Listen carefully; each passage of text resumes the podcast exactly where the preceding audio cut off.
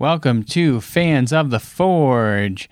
I'm Chris. To my left, we have Sean. It's me. And on my right, we have Teresa. Hello. And today's episode is Season 5, Episode 12, Naval Cutlass, the special Memorial Day episode that was put out this past week. Each contestant on this episode was a veteran, and we'll go into all the contestants and our picks now. So to start us off, we had John, who was from the Army Reserves. He had 5 years experience, and he was my and Sean's underdog pick. Yep. Then we had Mike, who was a Marine, the only Marine in the competition. He had 25 years full-time experience. It was his birthday that day, and that was also mine and Sean's pick to win it. Coincidence. Hey, how about that? And yeah, hey. What the heck is the saying? Good minds think alike? Yeah, that's what I was going for. You go. My good mind couldn't think of it. Next on the list, we had Jim, who was an Army veteran. He was a 54 years experience. He had 2 Purple Hearts because he had been shot twice during his service. And that was Teresa's pick to win. And then we had, last but not least, Perry, who was in the Army, 5 years part-time experience, and that was Teresa's underdog pick. So, for round one, they were tasked with making a combat knife, and they had to harvest the steel from a Czech hedgehog, which was basically an anti-tank structure that would be built in the field using angle iron that was built kind of almost like a teepee that crosses up. It's almost like from the jacks. Yeah, it looks like a jack from like when you played jacks as a kid, but they're made with such these big, thick steel things that these would be placed in the ground and would be able to stop tanks, or tanks would be able to get past them or get over them. Like most notably from like D-Day. Yeah, D-Day. Yeah. And the thing about those is, as you push them to try to get them out of the way, they dig deeper into the ground. Yeah, they had to combine the steel that they harvested from the hedgehog with 1090 steel. And from there, they all went into it. Everyone was making a sanmai. They worked together to harvest the steel from the hedgehog. John went with the taco technique. Now, that was a technique that I had first seen and you had first seen when we watched the recent episode. We looked back to watch the episode that Ben Abbott was the first time he competed on it, and he did the taco technique. And that was the first time we saw that for a sanmai, was when Ben did it. It just so happened that they brought that technique back, and John used that one for his blade. Other notes we have, Perry was working the steel way too cold. He was drawing it out way too long. He got mesmerized by Big Blue. It was like beginner mistakes, big-time beginner mistakes on Perry's part, which he was one of the underdog picks, and he only had 5 years experience, so I guess you can't blame him too much, but unfortunately, there was a lot of bad stuff going on for him. Mike's was not forge welding properly, so he had to start over. And Jim, the 54-year veteran of bladesmithing, had some issues with delamination during his process, specifically along the spine when he was after he heat treated it, and it didn't seem like it was too big of an issue for him, and he had a plan. He had a plan to use a trick. He had some secret plan that he would reveal at a later time if this posed an issue. Yes. So hang on to the edge of your seats on this secret technique, folks. And right around this time, Perry started not feeling well. He nearly passed out as he was being walked out of the forge area by the EMTs, and then next thing you know, they're bringing in a stretcher, they're getting him on there, and they're carrying him out. Perry just ended up leaving the competition. He was gone. So Teresa's underdog pick didn't even make it through the round. Nope, he was out. I think Will Willis, was it at that point or later on, he was saying that even though Perry's gone, you still need to have your blades up to par, otherwise more than one person could go. Oh yeah, he said you still have to turn in like a proper blade. Right.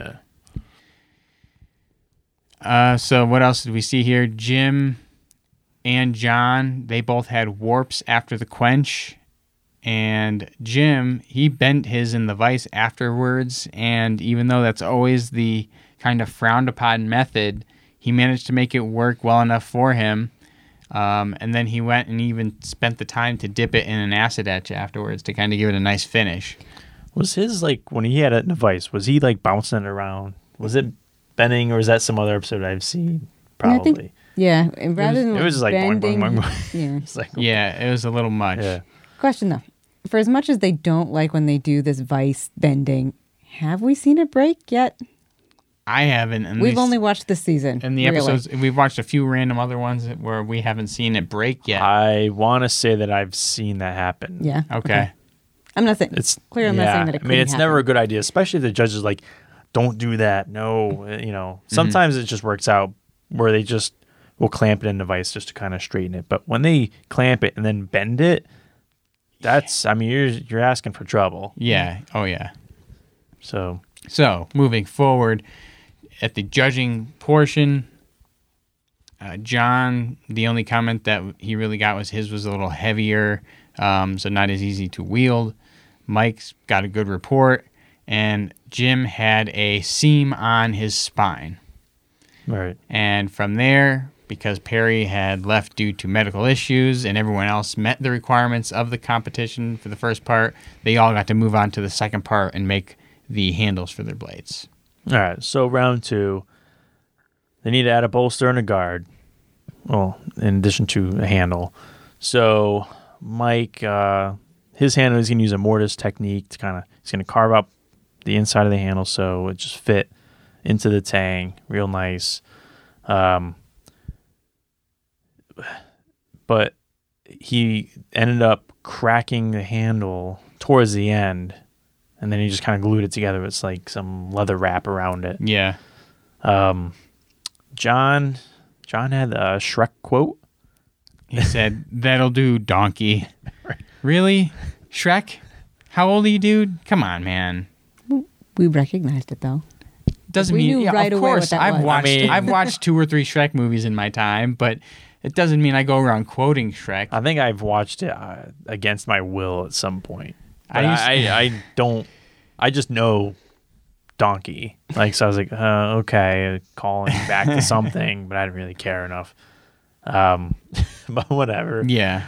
And he had a multi-layered kind of handle going. He had what? Wood, leather, something, you know. It was like 5 or 6 layers of different things to his handle. But he then eventually, and I think I was asking if it came up before or after judging, he ended up with a gap, you know, and the handle to the blade, a gap at the guard. So, you know, well, you know, there's a flaw. But, and then good old Jim, he was looking for stuff, couldn't figure out things, and he's like, "Where'd my blade go?" And he just kind of left it. It was by like the drill or something. He's like putzing around the whole shop for like a few minutes. Like, where did I put my knife? Yeah. And there. It was like right next to him. He's like, oh, there it is. Like, you know. And then he waited. Okay, so now the secret plan. Yes, the secret plan will now be revealed. Right? He waited till the very last moment.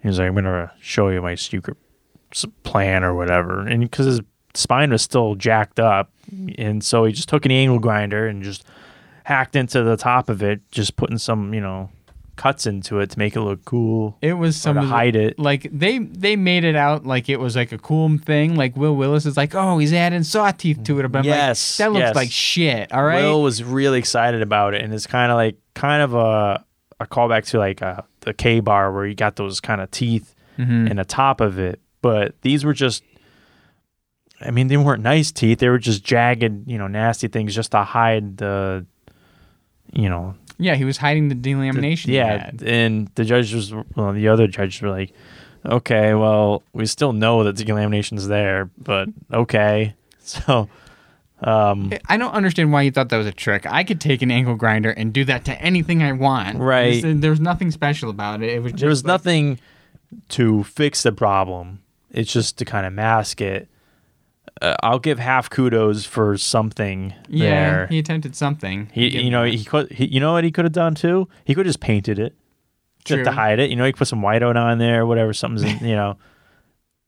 But half kudos. I'll give you half kudos for that. So then we go to judging. And first test, strength test, is ammo can, stab, and chop. So they have some ammo cans, empty ammo cans set up. And Jane Eelson grabs them, stabs it a few times, and then the lid, well, the first test for John, I think he stabbed it, the lid flew off, and then he could hack into the top of it like twice, I think. Yep. John's guard loosened a little bit, but he said he had a good handle. Mike, he had some issues with his. He had some chipping. The tip chipped off, and he had a large handle. Oh, it was super long. Like, it was like twice as long as everyone else's. It was, handle. Yeah, it was long. It didn't look like it really should be that way, but that's what he turned in. And then for Jim, he had some large chunks taken out of his edge from that test. Yeah, it was nasty. It wasn't pretty. So then it moves on to the sharpness test. There was a resupply bundle, and then Doug was going to hack through the strings that were holding the bundle up. So John, goes through. He had a good big blade and some good balance, according to Doug. Mm-hmm. Mike passed, good balance again. Jim, well, he didn't really cut anything. There was way too much damage to his blade. It affected his sharpness greatly. It was kind of sad, unfortunate, and we had to say goodbye to Jim. And that was the return of Doug tests, like more supreme, like heavier duty Doug testing, because he was the one that did the swiping on that one. And I forgot to say, during the strength test, Doug definitely approved of that. Oh yeah, there's a good Doug Cam shot of that. Hashtag Doug. Put it up there. Okay. So I wonder when this episode was shot. Obviously, you could tell by round 3 when they're doing some of the testing. The winter. It's the winter time, or at least it's colder outside, and they're in an outdoor environment. And Doug was doing this test, and then you'll find out in the next episode Doug's still injured. So obviously they had to have shot it before he had his surgery. Right. Yeah. And they've been sitting on that one a while, I guess. But Chris was so excited to see Doug back, and then we realized, this was filmed months ago. Oh, yeah. Like, they show the preview at the very beginning, and it's Doug doing, like, one of the kill tests, and like, yes, Doug's back! Kind of. For now. So, both my guys are out. No points for me today. Womp, womp. Womp, womp. Round 3, we've got when they go home for, building the next blade, the US M 1917 Naval Cutlass, based on the Dutch Army Cutlass, and it was used largely for cutting ropes and sometimes people, depending on what needed to happen. So they go back to their home forges, and Mike finished in 2 days. So on day 1, blade totally done and quenched. Then on day 2, he was doing his handle and guard piece. And his mentor said something to the effect of, if you can't get a blade forged and ready for heat treat, in 3 hours, get out. Yeah. So that was kind of his driving force. And I wonder if his mentor's been on this show, because clearly he'd be ready. Oh, yeah. I mean, we would think. And not a whole lot of attention was then given to Mike, because he didn't do anything for the next 3 days. Nothing to do. He was hanging out with his dog. Yeah, he's playing with his dog. Yeah. So then John, he started with his handle. And really no major issues. The quench was good. He applied glue to the blade to make it look smoky. And then they headed back to Connecticut for their testing. Yeah. I'm so excited to realize that I recognize this range from... So we're watching the show, and Teresa goes, wait, rewind it, and pause it. I go, okay. So I rewind it and pause it. She's like, I was right. I know that range. I've been there. I was looking for archery ranges couple of years ago, and this is only a gun range, so I didn't actually get to go and enjoy the Blue Trail Range, but it was there. I was very excited. So they go for the testing at the range. They start with the strength test, where Will Willis is shooting at the swords, and he's an amazing shot. It's so impressive. 45 caliber round at each blade. and both of them pass. Split that bullet. Yeah, it was pretty cool to see that. I was really impressed by Will Willis with that one. Who's also a veteran. So thank you for your service, guys. All of them. Yes. Thank you. Moving on to the kill test, they had the ballistics dummy. Again, both passed. The only critique was really Mike's very large handle that he had inscripted on the handle, right? Mm-hmm. It was on the guard. On the guard, yeah. All of the different armed services and when they were formed. Right. So it was large enough to fit all of that information. And, you know, between that and the handle, that was the only critique. And then it was also the only critique on the sharpness test, where they had to get through this big mass of vines, briar-type vines, which, again, both passed. So, you know, great 3 tests from the home forge blades, but that large handle ended up being the downfall for Mike, and Jim wins. Yep. Right, John wins. I'm so sorry. I wanted Jim to win. Yeah. John wins. And his guard and handle were so huge compared to, not John, Mike's handle was so big compared to John's. Like, it was really kind of ridiculous to look at it and then see them testing it that way. Right. So, like, it makes sense that was what ended up being the thing that booted him from the competition. I don't know. I don't know if Mike had just large hands. I mean, he was a larger guy, but... Yeah. But I don't think his hands are that much larger. I don't know. But you know what? We got to watch Doug do some kill tests and the sharpness tests here. He did both of those tests. Yep. And so just watching Doug in action. He's always coming back to full force. Yeah. Just a matter of time. Except get that better was prior soon, Doug. To lack of force. He's not... Never mind. It'll be soon. He's recovering from surgery. He's going to be back to full strength in the shows. Yeah. Soon enough, hopefully. But anyway, so that was the episode. So with John winning, that means Sean and I both had our underdog pick win, which means 2 more points. Did we happen to... I didn't write it down, so based on last week's, add 2 for both the boys. I'll update 2 or something. I'll add the scorecard here. This is going to be the first one I put up this week. I don't know at this point. That's probably not going to happen. I think I'm still at 12.